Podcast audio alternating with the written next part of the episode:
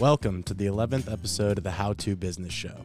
Today's episode will be hosted by Sam Griffin and Matt Wilson, and our guest is the founder of Corporate Value Metrics, Ken Sanginario. On this episode, we dive into business valuation and business quality. Ken has over 30 years of experience providing executive leadership and strategic advisory services to private middle market companies, developing and executing business improvement initiatives, turning around distressed operations, managing M&A transactions, valuing companies, and securing e- equity and debt growth capital. Ken is a frequent speaker at national and regional conferences and private business owner functions and has authored numerous articles on business value growth, corporate valuations, mergers and acquisitions, and turnaround management. Without further ado, let's hop into the episode. Well, Ken, I, I tell you, really nice to meet you. Um, Dylan has uh, told me a lot about you. Um, and Oh.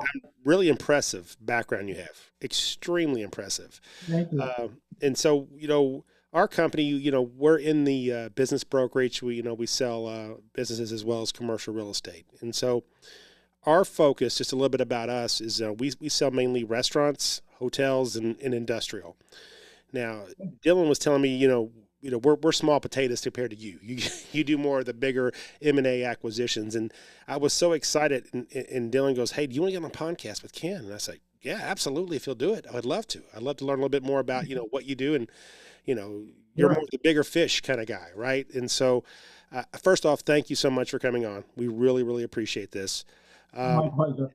and you know we keep it you know obviously this will get pieced up so i mean we keep it really casual just questions just kind of learning a little bit more about you know you about you know kind of you know the m&a world the the valuation world a little bit you know maybe we can help learn some more and, and even our listeners too. I mean maybe can educate them a little bit more and how valuations are done the process of it and you know hopefully we can get into some of those discussions. And so if with further ado i'd love to get started if that's okay. Absolutely. My pleasure to be here. So, Yeah, great. So let me ask you this: How did you get started in M and A consulting business? well, it was, um, hmm, that's a good, good question. It was a long time ago. No, no softballs around yeah, here. no softballs. uh, Um, it actually, it's, it's sort of, um, I, I got a taste of it back in, early in my career when I was in, in public accounting back in the early and mid 80s, just, but, you know, as a, as an associate, mid-level associate in one of the big, at the time, the big eight CPA firms, um, working on some M&A transactions for some of the firms' kind of larger public clients. Um, but it just it it sort of stuck with me that hey that that seems like it would be really interesting to get more involved in someday. But then I, my path kind of took me out of accounting into the not out of accounting out of the public um, world into private industry, and I was um, my first job out of public accounting was as the controller slash CFO of a publishing company, and um, uh, two years into my stint there, we ended up selling the company. So that was that was my first sort of okay. I'm hip deep in in a transaction now, and we sold it to a large publish a large publishing company. And so that was the first time that I really was responsible for sort of running the whole due diligence, organizing the whole due diligence process. I did not negotiate the transaction, but I managed a lot of the you know tactical parts of getting it closed. And then uh, from there, I, I uh, eventually I, I, stayed around for a year after the new owners uh, bought the company. But then I left and I got recruited into a, a public company to be. It was sort of a almost a private, a public private equity firm, if that makes any sense at all. But it was essentially a public, publicly held holding company that, that had a portfolio of very disparate operating companies that it managed. So it was like a private equity firm. They had raised a lot of capital. To, amazingly, uh, I don't know if any of you guys are old enough to remember Michael Milken, but um, this company had raised 25, uh, excuse me, 40 million dollars of debt through Michael Milken's junk bond funds way Wow. back in, well before I was with the company. But um, and uh, and so that's where they got a lot of their capital, and they they had used a lot of it to either build or buy some other operating companies. So they had they had a, you know, half a dozen different businesses. And so uh, my role there was it was I was all excited to join because it was going to be hey we're going to be making more acquisitions. We're going to keep growing the portfolio, but uh, what I what I realized shortly after joining was that um, as with a lot of the Milken deals back then, it was really a house of cards because in order for them to get forty million dollars, they had to commit to reinvesting half of those proceeds into his follow-on deals. Oh, jeez. So that's how that whole and that's how yeah. a lot of those deals worked back then. So and and most of those follow-on deals had gone bad. So this turned it. This was really a, a company that was uh, they owed forty million dollars at you know twenty percent interest, and uh, their businesses weren't generating that kind of cash flow to support it. So that ended up being my first sort of throw it thrown into the fire turnaround experience. And that's how I that was my first taste of become what you know that kind of changed the course of my whole career because it was a three year long absolutely grueling turnaround and workout. I say engagement but I was the CFO so public um, SEC you know responsibilities um, you know 10 different entities involved 10 or 12 different entities. Uh, four different unions were involved and uh, publicly held bonds. I mean wow. it was, it was a an absolutely grueling three years of my life but i learned i probably got you know 15 years worth of knowledge and experience. and uh, yeah in three years. And um, fortunately, I had some great mentors because uh, the, the the company had hired a turnaround firm, um, just a a little boutique firm, and one of the guys was really really good, and he just taught me everything about the turnaround business and how to just how to do the whole thing, and uh, so that changed my career basically. And there was some there was some sell side M&A involved in during those three years. So I got more M&A background there. And so then, uh, yeah, sorry, just question for you. Yeah. So you had mentioned that's kind of when an inflection point of your career. I mean, were there specific things that really kind of intrigued you um, versus, you know, some, some of the things that it kind of sounds like were just day to day that you were tolerating? Yeah. I mean, it was, um, um, this this company was in such deep, you know, deep shit. yeah, yeah. We, I mean, you can say four letter words on this show. They were, they were in default on um, on their on on their covenants, on their publicly held bonds. They didn't even realize it. I mean, I had to write within the first couple months of joining. I had to file my first SEC Form 10Q and that was way before all the Sarbanes Oxley, you know, right. stuff that came along later. But I had to write and sign a, a 10Q. I had never signed a 10Q personally before. I wrote a 23 page MD&A, management discussion and analysis. And the, you know, 23 pages was all talking about defaults and you know all the problems of the company. And I sent it to our securities attorneys at the time, and I said, "Look, guys, I don't know how I, you I don't know, what I'm signing. I don't. I mean, I wrote all of this because I I want to. It's a CYA kind of thing. I don't want to leave things undisclosed." And the uh, SEC attorney came back and said, "I'm not changing a word. It's going in just this, just exactly as you wrote it." Nice. And that launched us into the. That really launched us into the the turnaround workout part of it. But um, I, I think what really intrigued me was just the sheer difficulty of like pulling something out of the fire and salvaging it and negotiating like being part of I didn't negotiate everything. I had, you know, by myself. I mean, I was yeah. on a team that that did all of this stuff. Um, but I was like, you know, hip deep in all of it. And um, just learning how to negotiate the impossible and pull companies out of situations that looked like they were it was hopeless mm. and have it survive at the end and be able to go on mm-hmm. and um, you know selling assets along the way and you know dealing with dealing with the unions the teamsters and the longshoremen and the you know i mean all these yeah. I mean, it was just there were parts of it that were kind of scary. There were parts of it that were just like, but it, what happens is it like gives you a rush when it when you can do it when it succeeds. Yeah. It gives you a rush like there's no other professional, um, you know, accomplishment in my mind, at least from my experience, that gives you that same kind of rush. Mm. And it gets to be, it almost gets to be like a drug not that I've ever been on drugs, but I can only imagine. Yeah, like if you, you could imagine, yeah, yeah. You get hooked on it. You get hooked on that rush. Yeah, I know. And, we, we feel the same way. Whenever we do a deal, we get to close, or we get to uh, right. we get to that infl- Yeah, you, you gotta love it. We love it. Like you know, we wake up every day. It's it's not work. We just love what we do. Yeah, exactly. Right there with you. So, so, when you're looking, yeah, when you're looking at these these companies that you know maybe on paper they appear to be helpless, you're like, oh yeah, there's there's no way, and then you're pulling these companies out of these desperate situations. I mean, what do you what do you attribute that to? Do you look at it from a, a, a people standpoint? Well, who's been running these companies for X amount of years, or do you look at it from a balance sheet perspective? I mean, what did you find kind of most impactful as far as being able to accomplish that? Yeah, what I learned, Dylan, was um, so after I left there, I, I intentionally went to another venture backed turnaround. The first one, I, I didn't know it was a going to be a turnaround when I joined.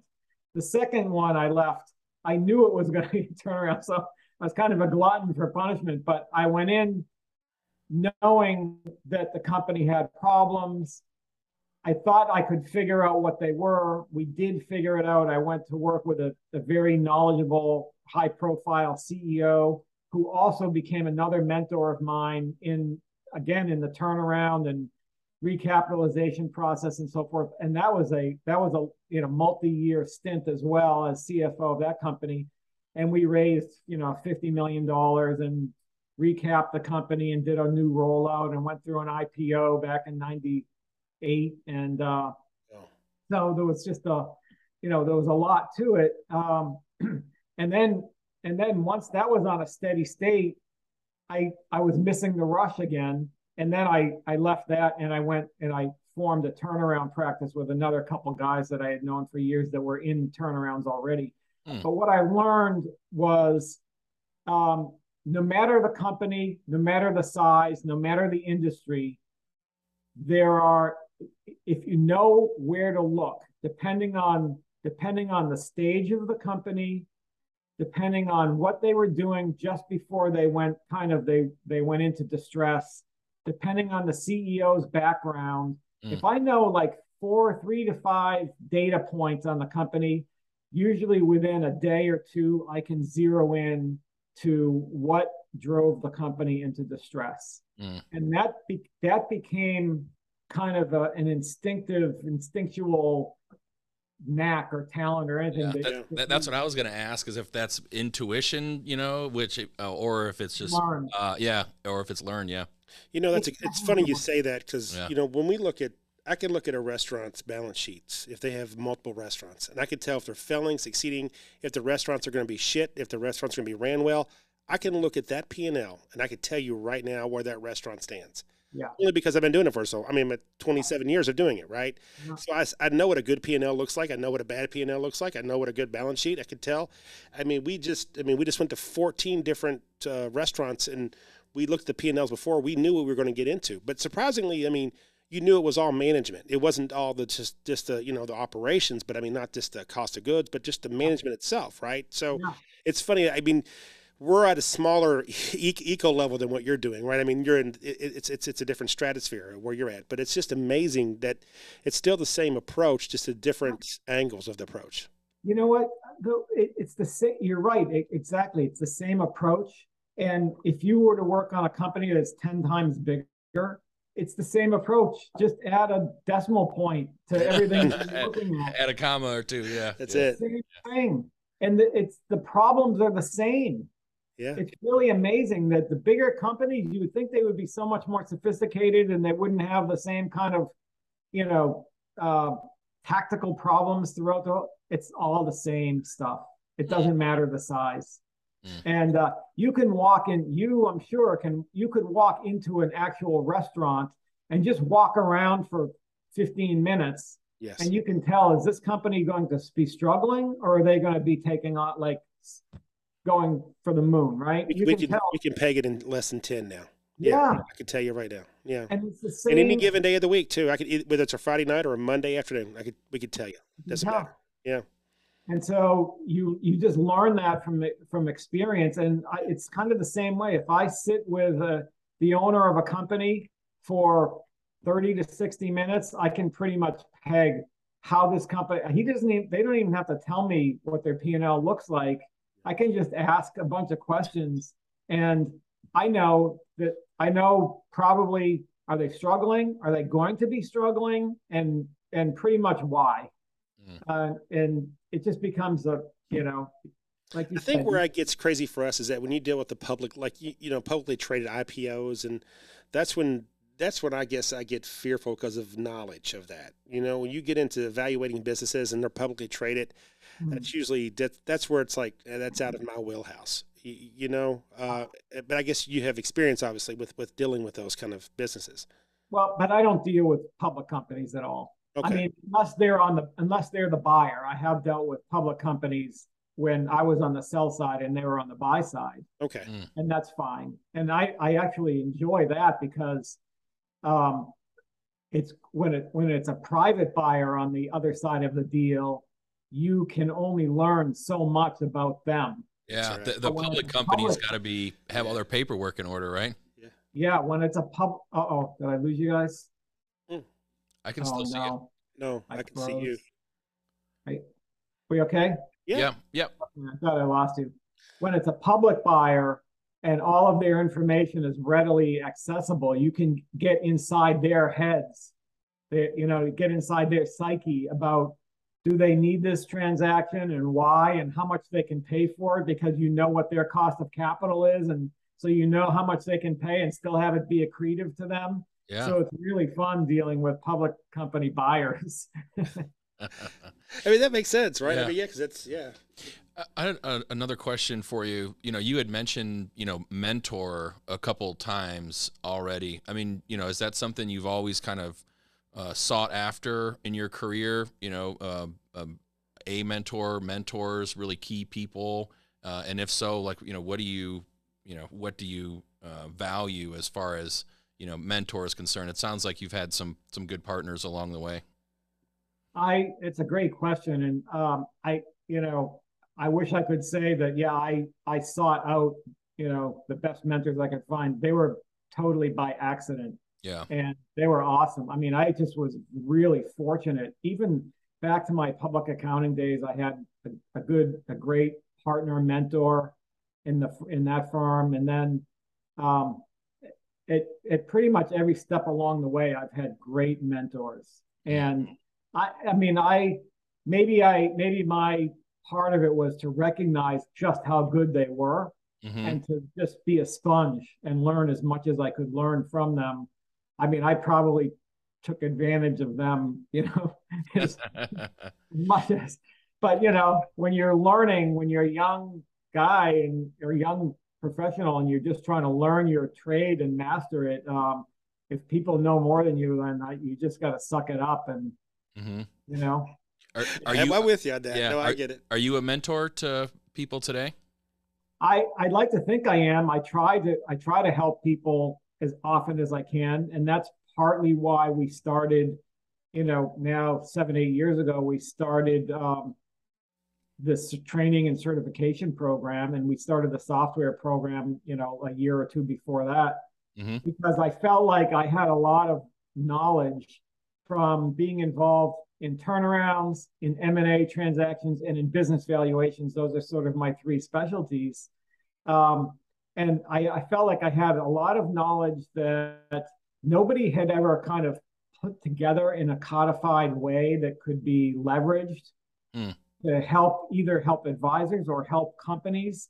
Like there's a lot of slightly there's a lot of overlap between those different disciplines but not total overlap and usually people are they become expert in one or maybe maybe two of those but not all three and so they don't have all the knowledge that they need to sort of really leverage those knowledge bases and i felt like i had that and I and I thought um, I thought it was kind of selfish of me if I didn't share what I knew and put it into a uh, put it into sort of a mechanism that people could take advantage of. Mm. And a lot of that came from everything that my mentors taught me over the years. And, and I just, I started developing this software package that we have as a way to make my little firm more efficient and more effective and help more companies. But then quickly realized that, well, this is too big just for us because too many people need to be able to take advantage of this. So that's when we started teaching people um, how to do how to you know how to how to assess diagnose a company really efficiently but deeply as well and really know where the root problems were and to be more of a general advisor to business owners not a niche advisor because i think business owners don't they don't listen to a lot of advisors who are niche advisors because they get a dozen niche advisors every week telling them that they need to focus on whatever that advisor's niche is. Yeah. Mm-hmm. They don't believe anybody because it's all, you know, they don't know who to believe.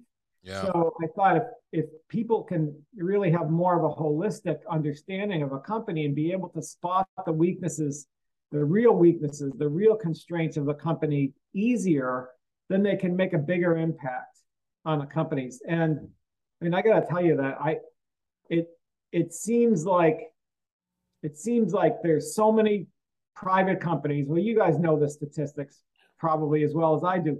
70% of private companies are owned by baby boomers. They're going to have to transfer ownership.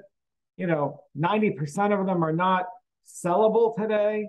And, and when you think about the fact that uh, how many, you know, they employ 25 or 30% of the entire workforce in the US, what's going to happen with those companies when those owners have to retire or die or whatever they have to shut yeah. down yeah i know i know competitors will pick up some of those employees but what's going to happen to unemployment when all those companies start shutting down or dying on the vine and not not be sellable mm-hmm. i mean it's just it's like this to me is like this economic freight train bearing down on us and not enough people are like doing something about it. There not enough people are paying attention to it and they don't know how to do, they don't know how to help.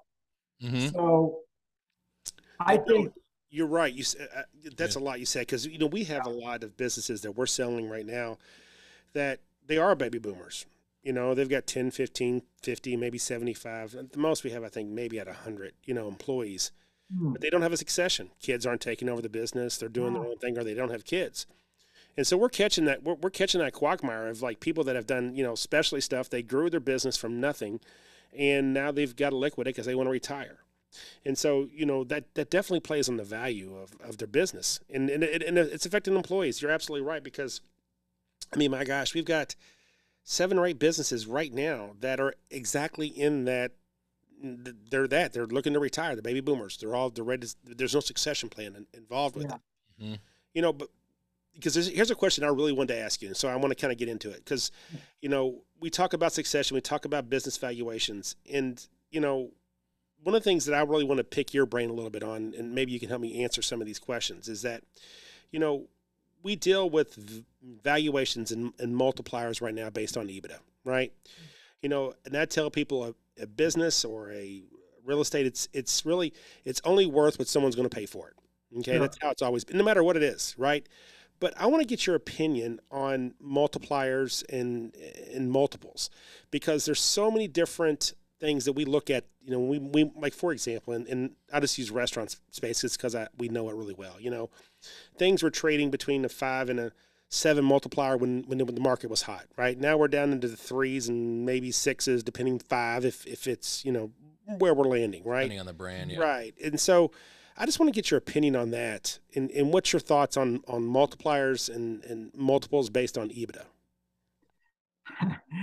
I, I wish I had open that I could share with you on my screen, but um, there's a somebody sent a picture of me um, when I was teaching in the Alliance of M&A Advisors um, M&A certification program, where I am standing up on top of a table um, with a big the big screen behind me that says the 5x fallacy.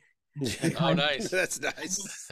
That's me on my soapbox telling people how much I despise multiples of like EBITDA multiples. But I, I think they're so misleading and they do such a disservice to business owners. Mm. And I know it's just common language and it's, you know, something that everybody, it just puts it into a really simple layman's terms. But um, to me, I always say that multiples, um, you don't calculate the value by applying a multiple to a company. You derive the multiple by calculating the value the appropriate way. And then you can convert that into what multiple it, it translates into for conversational purposes. But to me, um, you know, I, I always go through examples of companies that are, you know, and I have like qualitative fact patterns on company A and company B. And I say, okay, if this is all you know, are these companies that do they have the same multiple? They have to because they are exactly the same company. But if you drill down into even a handful of other qualitative factors, you see how different these companies can be. And so I think it's to lump companies into a, you know, five to seven or a three, to four to six or whatever it is. Um, to me, it's all about how well positioned that company is for the future. Because hmm. mm. multiples are all looking backwards. They're all, it's a multiple of trailing EBITDA. But what if the company doesn't look anything like what it did in the past? It's not about the past. But the problem, the problem is, uh, unless the company can clearly articulate and defend a credible future picture of what it's going to look like over the next three to five years, the buyers are left with nothing except the past to use as a mm-hmm. proxy. So that's why they apply multiples. But if the if the owners of the company really have a strong, solid, credible strategic plan laid out you know, with overall objectives and tactical plans and timelines and the organization to execute it and they're tracking their progress and they're doing all the things they need to execute on that plan. And the plan shows a much higher say cash flow in the future than what they've generated in the past then i think you have a much better chance of selling the company's future than a mere multiple of what they did in the past yeah. To what extent do you think M and A advisors should participate in that exercise, right? Because I think there's, you know, there's part of it like we run into scenarios. Well, you know, we're working with a business owner and they will provide a pro mm-hmm. forma or they won't provide a pro forma. And in the latter example, you know, you have these interested buyers and they're like, well, what's their outlook look like? Right. And then it's like, well, to what extent is it our role to articulate that? Or is the heavy lifting on the seller? Just curious on what your opinion on that. Well, yeah, um, it's a great question. So, I mean, a pro forma to me, it may not be worth anything more than the paper it's written on, unless there's a lot more detail beneath it that can that's that supports it. Like, how do they where where do they where are they getting that? How do they develop it? Who participated? What are their assumptions and why? And are they really achievable? Do they have tactical plans laid out to to drive those pro formas, or is it just throwing spaghetti against the wall and you know hoping somebody will believe it? Yeah. Um, so I, I, but I think from the from the say sell side broker or M and A advisor's role, I mean, how many companies do you guys look at that want to be sold and and you just say sorry i you know we'll try but it, it's it's unlikely that we can sell you. You're just not ready. Yeah, especially at the number that they want because they've been emotionally vested in it for 20, yeah. 25 years. And yeah. So, I mean, my approach to owners like that is I say, like, okay, you want X, you, what you think you want or deserve or need, whatever it is, is X. And I'm going to tell you that your company, I'm going to give you bad news and good news. say, first of all, the bad news is your company's not worth X. I'm sorry, it's really only worth half X or a third of X.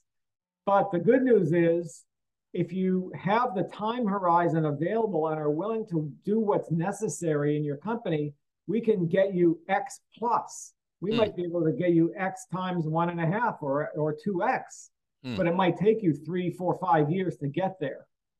But if you if you don't do what you need to do to, to get there, then your X, um, you're never going to get X, and maybe you won't even get half X because frankly your company is just not sellable in the condition that it's in.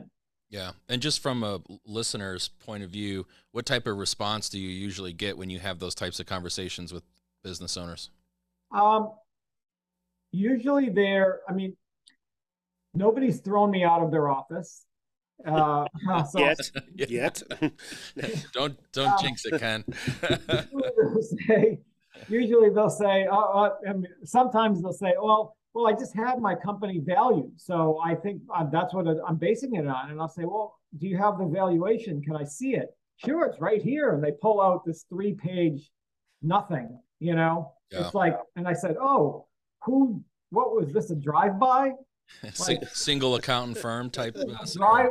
I said, "Oh yeah, this is a drive-by valuation," and um, there's not. And I look at it, and it's just like nothing in here. And it's usually the industry, and yeah, we looked up multiples in the you know general industry guide, and it, they said it's you know three to five multiple, and so that, okay, well, how long did that take them? That's Yeah. nothing. So um, I can usually quickly dispel their expectations of how they what why it's in their head that they think the value is what they think it is.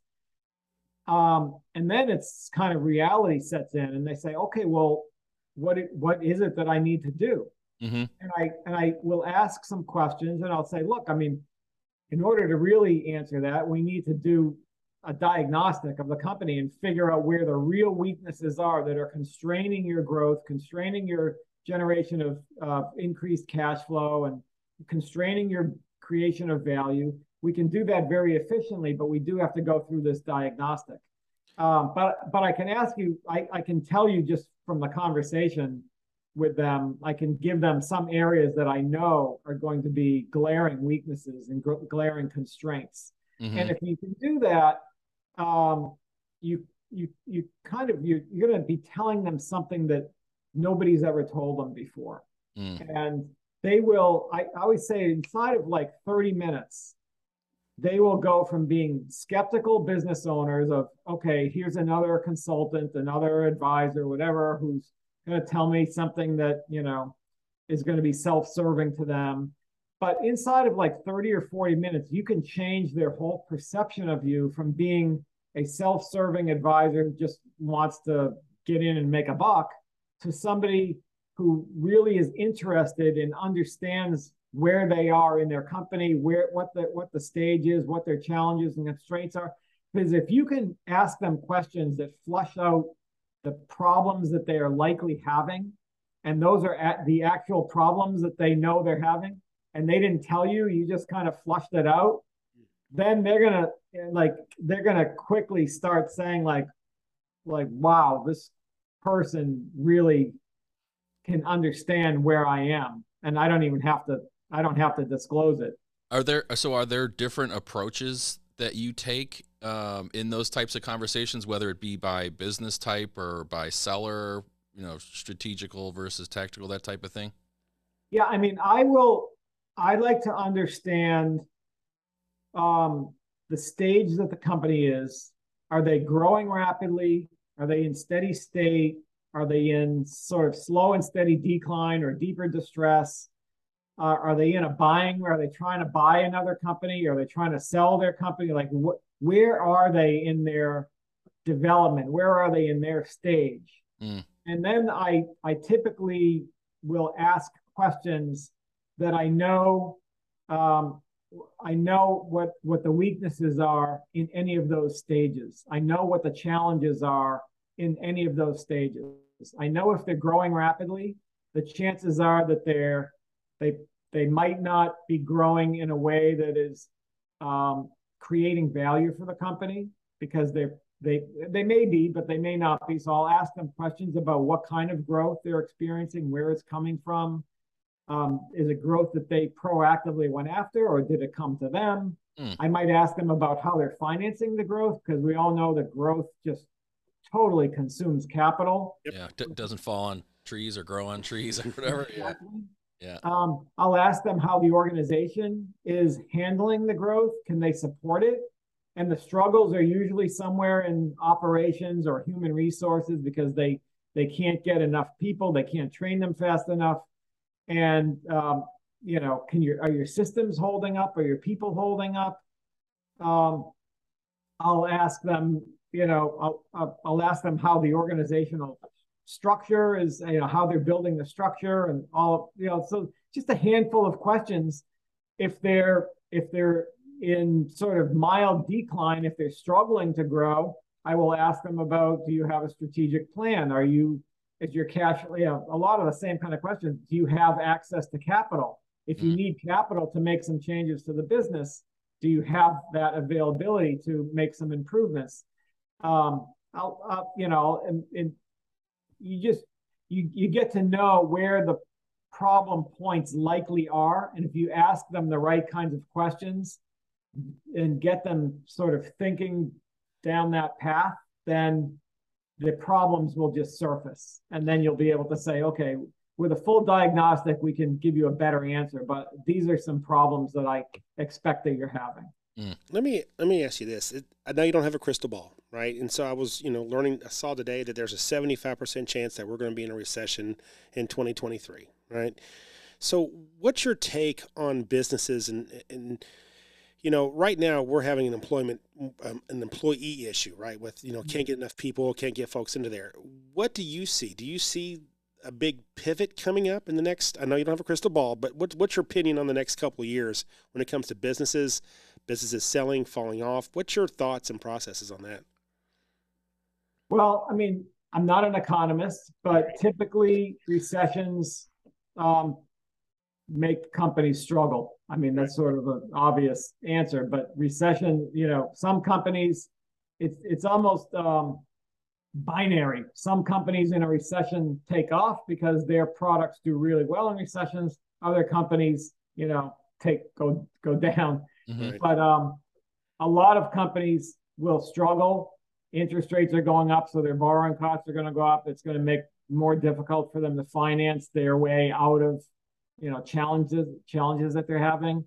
Um, I mean, I have clients right now who were booming in the last couple of years, but they they're already starting to experience some slowdowns Hmm.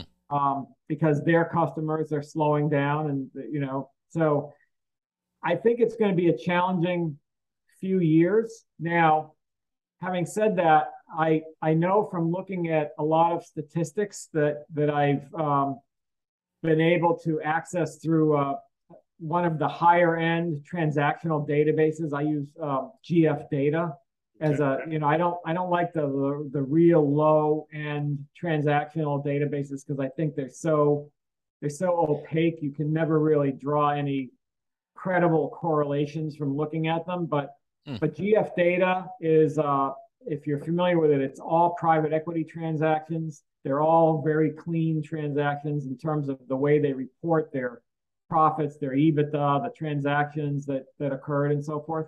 And um, so I know from looking at about 20 years worth of their transactions in their database that good companies sell in any economic environment. So you we, we may see like if we look back to the you know the 08 and 09 recession um, and I look at the multiples across different industries that um, that transpired during those years, I mean there was a I would say a fraction of a turn on the multiple Hmm. of the of the multiples that they reported during those years. Now there were fewer transactions for sure. There were far fewer transactions, but the transactions that closed were very close to the same multiple ranges that happened before and after the recession period. So good companies will sell in any in any economic environment. That's my conclusion.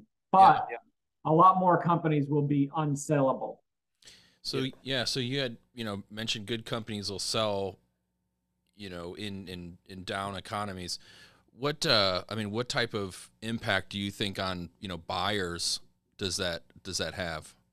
you know, whether strategic buyers or you know financial based buyers, kind of a, a mirror um, as far as down economies are concerned. What are your thoughts on that?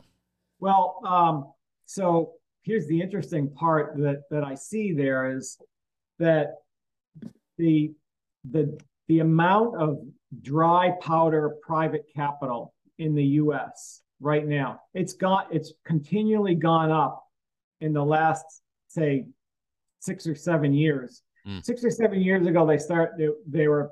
I would go to conferences and I would hear from economists saying there's a trillion dollars of dry powder private capital in the US right now. And then within a year or two, it went to 2 trillion. And then a year later, it went to 3 trillion. And now what I'm hearing is like five to six trillion dollars mm. of dry powder private capital in the US right now. That's private equity, venture capital, uh, family offices, angel funds, even corporate um, capital that it was earmarked for acquisitions. But the thing with the, the private equity and the venture capital and even some of the angel funds is those those funds have limited lives. And even today, I think partly why multiples, multiples, even the, there we go with the multiples, but, but why multiples have been so high in recent years is because there are so few there are so few um, deals that are of high enough quality and high enough value to attract that capital that when a good high quality company comes along it's like a feeding frenzy. It's like a bunch of piranha coming after this deal wanting and they and they they have to deploy their capital or they will have to release their limited investors from the commitment to fund transactions mm-hmm. so a lot of these funds have 10 year lives and by the time they get you know seven or eight years into that fund they start panicking because if we don't deploy this we're going to have to release our partners from their commitments. And guess what that does? That cuts down on our, you know, the, our 3% fees that we take as a private equity firm, our management fees, right, on committed capital. Yeah. So they start bidding up the multiples of these deals. I mean, I'm working with a client right now. I'm the I'm um, it's a sell side engagement for me. It's a sizable transaction. Um, companies valued at, at about 120 million dollars, and um, we're we're in due diligence with the with the buyer. But there, even even now that we're in due diligence, there are six or seven private equity firms who just won't like they won't go away. They mm. just they keep coming. It's the same ones, and they keep coming after the owner, saying like, you know, please, please, whatever it takes, just tell us what we have to do. Tell us how much you want. Tell us. It's like we deal with that on a day. We know we have 17 capital firms that are partners with. We deal with them on the daily basis. We know exactly where you're coming from. Right? It's unbelievable yeah. because they have to deploy that capital. Yeah. Um, so in a recessionary period, there are even going to be fewer deals for them to go after. So that's why I think like multiples won't erode that much. I don't think. Yeah. But there will be fewer transactions because there will be fewer companies that that are of high enough quality.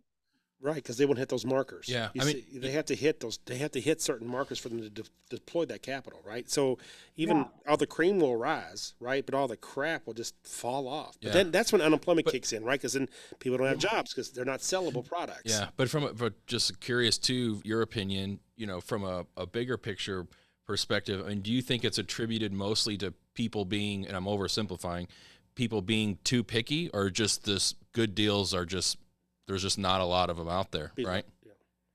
Well, most private equity firms and venture firms, um, even even corporate acquisitions to some degree, though maybe not as much, they they don't want to buy fixer uppers. Mm-hmm. They, they want to buy really strong, healthy companies and putting the growth capital and step on the gas pedal.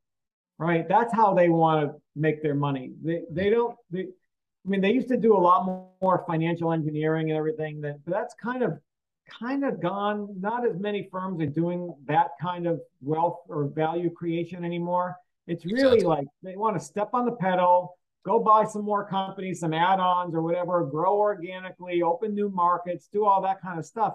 They don't want to put their money into a fixer-upper and just to get back to a steady state from a company that is otherwise declining. Yeah, to, it's just to then reinvest again. Yeah, makes sense. They don't. Yeah. And you're right. The financial engineering has gone away, especially in our world. You know, it's it. th- th- They will be equity partners. They'll still leave a little sliver for them, but it's mm-hmm. mainly a, it's an acquisition. Yeah, You but know? but from a from a seller's standpoint too, it's always an interesting conversation. You know, when you're having a conversation with someone, so oh, I want to sell my business for ten million. It's like, well, it's only worth five, but then they're like, oh yeah, but you know, if you there's all this growth potential and stuff. Is yeah, well, someone's going to have to spend five million to then be able to grow. So it's interesting. Yeah. Yeah, we get a lot of Well, yeah, when I hear that, Dylan, I, I will take them down the path of okay, let's let's play that out. There's you know all this growth potential. How like how will you go after it? How will you capture that growth? Tell me about your team. Tell me about your systems. Tell me about your you know organizational capacity. Who's going to do it? How are they going to do it? How, are you going to gonna handle it? you? How much does it cost? What about your facility, your capacity of your facilities? I mean, you start taking them down a path, and they're like, "Oh, well, you know, we we we haven't thought through completely. We just know there's a lot of growth." Well, okay, well then, why is somebody going to pay you like a premium for some potential that is just kind of out there in your in your head without a solid plan? Now, if you want to spend the time and we really lay it lay out a strategic plan to go after that growth and you start down the path of executing it so you can prove that it's real, well, sure, then we have a story to tell. Then we can maybe go after another couple of turns on the multiple. But without that, it's just pie in the sky. Well, I'm going to pivot a little bit. So we really, really, in, and thank you for creating the VOP software. We we love it. I know Dylan and and the team they, they use it, uh, and and, uh, and it's really easy. It's not as cumbersome as a lot of the other ones. But for our listeners out there who aren't familiar with the the value opportunity profile, the VOP software, you developed it. It's at a high level. Can you kind of tell us what it is? Uh, how does it work? And go into a little bit of detail on it, if you don't mind. Sure.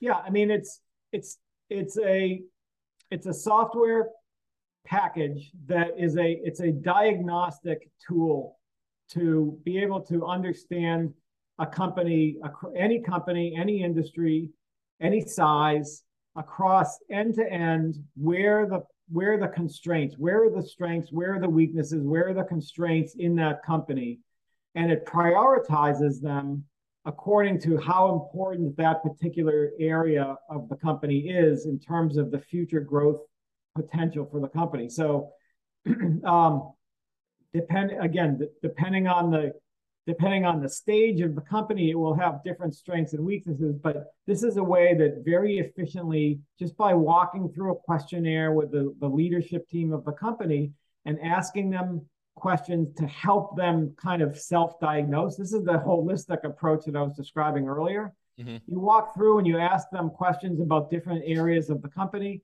and they discuss and debate with each other how well developed the company is. So we're trying to get them to self-assess with our with our um, guidance as or your guy whoever whoever's running the engagement um, guidance to make sure they understand where the what the questions are really asking, and then they score themselves on it. And at the end of that um, interview process, which can take anywhere from a couple hours to a whole day, but that's far less time than I used to spend in my turnaround practice, where it would take weeks to, Yeah. you know, initially to diagnose a, a company. I'm glad. Um, I'm glad. I'm glad you brought that up. And sorry to interrupt you, but before I forget, um, you know, like we always try to find a balance in in getting the information that we need to, you know, to do the potential clients, you know, service the, the, the best that we can but, but we also run into scenarios where like we're just overwhelming them right? It's just like i need you know in theory you need a hundred things but it's just like well do i ask for all hundred at once or do i ask for 10 initially and which 10 like how do you go about balancing getting all that you need but getting it in a strategic way so you actually get that uh, information? Well, with our process, it's a simple it's a simple interview. You sit down at a table like where you guys are sitting with the leadership team, and that's usually five or six people, sometimes fewer, sometimes more. But um, and uh, and you just you just walk through this standardized questionnaire, Mm. and and and you're asking about the level of maturity of the company in di- in ac- across a whole bunch of different categories. Yep. And the questions are self-evident in terms of like what would constitute them scoring themselves a 10 versus a 0 or somewhere in between. And uh, the leadership team, it's amazing. It's an amazing experience because the leadership team often disagrees with each other. One person will say, I think we're an eight or a nine. No. And, Yeah. and then their counterpart will say an eight or nine. I'd say we're a, more like a two or three. And it's amazing how the how different the perceptions are of people on leadership teams. I mean, I've had teams that didn't even couldn't even agree on what their core product was in a room together, and they've been working together for years. And um, so this this is a process depending on the size of the company. Like for a small company, um, it, it would only take a couple hours to go through that questionnaire, and you get a whole qualitative report that shows all the strengths and weaknesses of a company, and it prioritizes where they should spend their time to alleviate the weak points first. And then it there's a financial template where you uh, you or the or the client populate the their their actual financial results for a few years and then it uses the qualitative assessment to value that company based on its financial results so the qualitative assessment kind of develops a risk profile on the company and the risk profile impacts the value of the of the financial results. So then what you can the power of that is you can show them hey in the first year if you do x y and z here's the impact that you can make on the value of the company without even growing top or bottom line. Purely by taking risk out of the company making it a higher quality company. So basically more reliable uh, more uh, more stable for the future than what it is today. And if you have two or three or five years to do that then we'll prioritize the things that you should work on each one of those years. And we'll show you in advance how much you can how much value you can create. And typically a private company we can show them that they could double or triple in value over three to five years. Double in three triple in five and that's a combination of qualitative improvements and then the byproduct of improving the weak areas of the company is that they will naturally grow uh, they'll grow faster they'll have margin and profitability expansion they'll create more value. So they get a double whammy of increased value or increased multiple because they've improved the quality of the company but the byproduct of the higher quality is that they will also have higher financial performance greater financial performance so that's where you get the sort of the the, the triple value from where they are today So I want to let you know something. So we use the quality score. We love it in small businesses and entrepreneurs. Thank you very much for creating that because I'm Thank telling you, it's great. We send it out to all of our clients and anybody that owns a business out there. If you need that, you know, you need to reach out to us because I'm telling you right now, it is a game changer in valuations in valuating businesses. You know, we've been doing it for 23 years now, and I'm going to tell you right now, we love it. So, I mean, we're real big fans of it. Thank you very much for doing that. And, and, and I want to switch to a little bit something else too as well. So, Dylan, he got his CVGA designation and program. Can you tell us a little bit about that and you know what that entails and, and, and what's that designation for? Sure. So the CVGA uh, stands for Certified Value Growth Advisor, and um, it it it came it came to be because when we first launched the VOP software and started licensing it out to advisors, people loved it. Advisors loved it. Their clients loved it, and um, the problem was they would come back to us, the advisors would, and they'd say, "Uh, "Okay, we it generated this awesome report." Our clients love it. It's a whole roadmap of things that they should work on. But now the advisors want us to help them implement all the recommendations in the report, which of course is exactly what the report was designed to do is help advisors, you know, have longer term, more impactful relationships with their clients. And um, and they'd say, come back and they'd say, but we don't we don't know how to do that. We don't there's a lot of recommendations in here. We don't have the resources, the knowledge to do it. Can you help us? Can you teach us? So I started doing like one and two day workshops and that kind of thing. It wasn't enough. It wasn't enough. So ultimately, we it, it occurred to me at one point that okay, I've been to all these other certification programs, M&A, two M&A programs, two valuation programs, exit planning, you know, turnaround management, all these certification programs over the years, and they all touch on uh, on the fringes of of how to actually create value in a company. Nobody had ever taken all of these knowledge bases together and put them together and taught people how do you actually in the trenches how do you actually create value in a company and i thought there was this sort of big need out there that would um, make people better at advisors better at everything else they already do. And it would it wasn't going to be competitive with anybody else or anything. It just was a, a sort of a new knowledge base that had never really been created quite this way. And so i went out and i recruited about eight or nine other subject matter experts in different areas from um, sales and marketing and operations and human resources and leadership and like all these other uh, subject matter experts. And I brought them together and we we developed a five day long training program that goes in somewhat of a deep dive into a in, into companies in terms of what do best practices look like in a company, in any company, generically, across all of the main functional categories of the company? And every company has eight primary main functional categories. And so the, the, the week long program digs into each of those hmm. and sort of teaches people what to look for, what so they understand what what uh, underpins the VOP software. The VOP software is, asks a lot of questions, but people maybe didn't quite understand why it was asking what like what's the relevance of those questions. So we dig in to say what do best practices look like? How do you understand where the weaknesses and strengths would be? How do you advise your client about how to fix things? When can you help them yourself? When do you need to bring in other subject matter experts if they're bigger problems to sort of uh, work with you in a collaborative way? How can you, as an advisor, be the choreographer, be the be the the quarterback of these engagements so that your clients don't have a dozen different advisors hitting them every week, but rather you're organizing and sequencing the, the resources that your client needs just at the right time for uh, at the right depth for the right extent and so forth. So we kind of teach all that, and then we have uh, some other modules like a, we teach people how to conduct a strategic planning program for clients, which is a hugely impactful process for clients to go through and very transformative.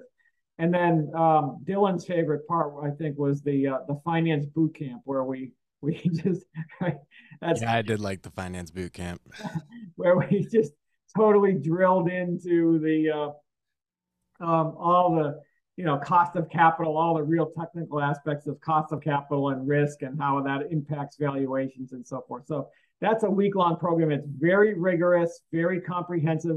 We have a, lo- a live case study that runs through the week where it's a it's a long t- time client of mine, and we have a it's almost like a Harvard Business School case study that the way it's written. And people uh, work in teams during the week. They're working on the case in teams, and then Friday morning they have to the teams present their results and recommendations, their assessments on the case, and then um, and and the the actual owner in the case ends up showing up on Friday morning. He listens to their oh wow, that's so cool! Wow. He listens to their presentations, and then uh, there are a lot of decision points in the case where they have to uh, the teams have to like advise, go this way, go that way, whatever. And the owner shows up and uh, he tells like what the story really, what really happened in the case which decisions he made at all those decision points, which ones worked and didn't, and why, and where he is today versus where he was when we started with him. And uh, it's a it's just a great uh, it's a great part of the week that kind of ties everything together. And people people during the week complain about having to do the homework at night because they work on the cases at night. And I just say, trust me, trust me. Uh, you know, Friday morning I will ask you again, and and by by noontime on Friday, they're like, that was like one of the best parts of the whole week. The fact that this case just pulls everything together. So, how often do you do the courses? We do. We've been doing it twice a year um, since it started. we were doing it all in person until COVID hit. Then we started, then we were doing it only virtually. Now we're back to uh, we, in June we did it in person, but now we're getting a lot of requests for people that want to participate um, kind of online, not necessarily a live virtual, but rather online, even in like a cohort uh, format. So we are now in the process of um, all of the instructors are we're in the process of converting the program. We'll still do a one session live each year. We'll still do one or two virtual live virtual sessions, but we're going to also have an online program. It may be a cohort program to start, so it might stretch instead of all in one week. It might stretch over two or three months. We're still in the, the development stage of that, but we're trying to make it available to more people because I think they're you know, the more companies that this this kind of knowledge can touch, the more impact we can make. And so, I mean, our mission is to to create value for other people. Mm-hmm. And you know, if I'm consulting, I can touch a handful of companies a year. Um, we have our CVGAs who are the existing people who can touch each one of them can touch, you know, five or 10 or 20 companies a year. But if we can make this knowledge and this software available to, you know, thousands of people and they can each touch 10 or 20 companies a year, then we have a chance of making a meaningful difference in that economic freight train that I see coming, you know, bearing down on us. We can we can actually help companies be a lot better prepared for the day when they have to exit. Mm. So, so, that's if they wanted to find you online, where would they have where would they go? Um, our website is corporatevalue.net. So easy. There's a lot of information there. They can click icons all over the website to get more information. They can reach out to us directly. Um, my email, I believe, is there as well. And so uh, I'd love to connect with anybody who wants to learn more information. So sure, that's great. All right, so here's the last question because everybody's going to want to know this. Right oh. now, in businesses, what is the number one thing right now you see that businesses are struggling on and what can they maximize their business on from a high level just one big talking point in businesses right now? I think the biggest the single biggest problem i see with companies is they have no clear vision of where they're trying to go where they want to go. They all say we want to grow. We want to be double. We want to be triple. You know we're but nobody has any very few people 90 i would say 98% of the companies that we meet have no credible vision developed like a strategic planning kind of vision for where they want to be in the next two three five years. They just don't know. They haven't they they're so busy you know doing what they do day in and day out trying to meet orders trying to keep finance trying to you know keep their supply chains open they never take the time to step back and think about where are we going? How are we going to get there? What resources will we need? What organization will we need? They just don't do it. And, and can we can we lift ourselves as a leadership team? How do we get ourselves up out of the weeds and build the organization beneath us that can execute so we can be the visionaries the organizers, you know, moving the company forward, but we have teams that can drive the, the plan forward. So few companies have that. That's why they stagnate. That's why they, if they are successful in growing, that's why they slip into distress because they they only thought about top line, not about how to service the top line. They all think, oh, we'll figure out, we'll figure that out as it, you know, as it happens. No, that's how companies get into trouble. So many of my turnaround clients over the years became distressed because I call it growing for broke. They grow and grow and grow. They never pay attention to their weak points. Eventually, their weak points become fail points. Mm. And, and they only learn when it's too late, when they're they've already disappointed customers, they've damaged their reputations, all because they didn't do the proper planning up front. They only focus on one aspect of their business. So that's the big takeaway is plan, plan, plan, train, train, train. You've got to, you have to be prepared for the growth that you're trying to achieve.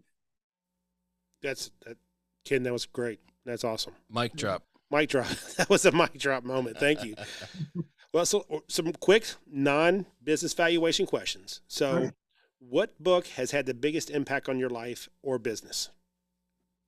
Wow. Uh, um, there are a lot of books I've read. You, um, I'm not sure I can name one book. I will name one because you're asking, but um, one that just pops into my head. But I will say that I've read a lot of books. I am an avid reader. I find a lot, I find most books I read have some jewel in them. Um, usually the books I can read the whole the whole book in a, a weekend or something like that, and I don't. It's not that I'm I would subscribe to everything in the book, but I can usually find one or two jewels that I haven't read elsewhere that are takeaways that I can deploy right away, and um, and so I, I think my knowledge is a combination of you know kind of a collection of a lot of different books that I've read. I will say from a as a consultant, there was a there was one book, and I love this author. The author is Patrick Lencioni, um, who's written a lot of really great, useful books for consultants and advisors. Um, the one book that he read that I, the one book that he wrote that I read that I think had a kind of a big impact on the way that I approach my clients was his book called Getting Naked and it was all about. Um, Wasn't expecting that from I you. wasn't expecting that from you, kid. Yes. Boy, that caught me off guard. um, it's a great book. It's written as a fable, and he talks about um, his fictional character, who's a consultant, and and the way that he, he changes the way that a whole consulting firm approaches their client service and client development. And I, I think it's a really interesting and possibly paradigm changing um, book for a lot of advisors to read. I would say if you're an advisor, if you're working in the trenches with clients, read that book, Patrick Lencioni, Getting Naked. Um, there are, you know, a hundred other books that I've read too that are also really good, but that one that popped into my head when you asked me the question. So Thank you. I'm, I'm going to. I have not read it. I'm going to get it. Thank you. Mhm. So, besides this, what activity that helps you? What's your one activity that helps you decompress? What do you like to do? Ha. Ha. This one you will catch you off guard too. Sleep. I'm a I, uh, I'm a power napper. um, the, when I get really fried, stress, you know, I don't, I really don't stress to be honest that much, but I do get like mentally drained just because I always have more going on than I can possibly handle. Um, and when I get really like fried from that kind of day, um, I can take a 15 minute power nap on command. Um, and it, it totally rejuvenates me. And if you're t- talking about, uh, you know, decompressing or eliminating stress, that's, that's it. I mean, if I get really stressed, I just say like, okay, time out. I need, I, I'm just going to take a break Shut and I can, I can literally, I learned years ago as a kid how to fall asleep on command. I can literally just lean back in my chair and I will be in deep REM sleep within probably 30 seconds. And Wow. God, I wish I could do that, man. I, 15 minutes later, I will wake up and I feel like I slept all night and I'm totally rejuvenated. Any stress is just gone and I'm, I'm, I'm re-energized, clear-headed again. And that's, you know, I mean, of course I, I love rock music. I love, sometimes I just like, I'd love to just rock out with really loud music, Zeppelin, Heck yeah. Uh, Aerosmith, Nice. Stones, that kind of thing. Heck I- Usually when I'm in the car on the highway with the windows up by myself, so You can't sleep then. I can't sleep then, and that's usually.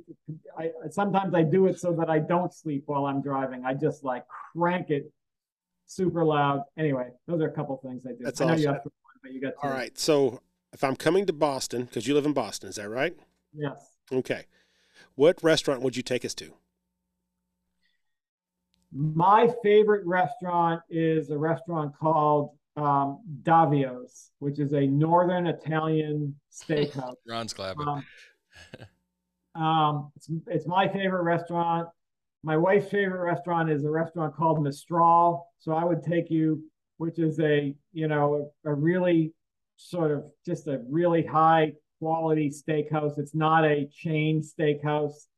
Um, those are those are the if if anybody wants to come and have a really nice dinner, I would take you to one of those two restaurants. Awesome. Hmm. Well, I tell you what, thank you, Ken, very much. This has been, you know, first off, our listeners are very thankful you came on here. We appreciate that a lot. And, you know, we're really excited to hopefully get this out there, let people know more about the corporate value metrics and kind of, you know, what you guys are doing and, and obviously the CVGA designation.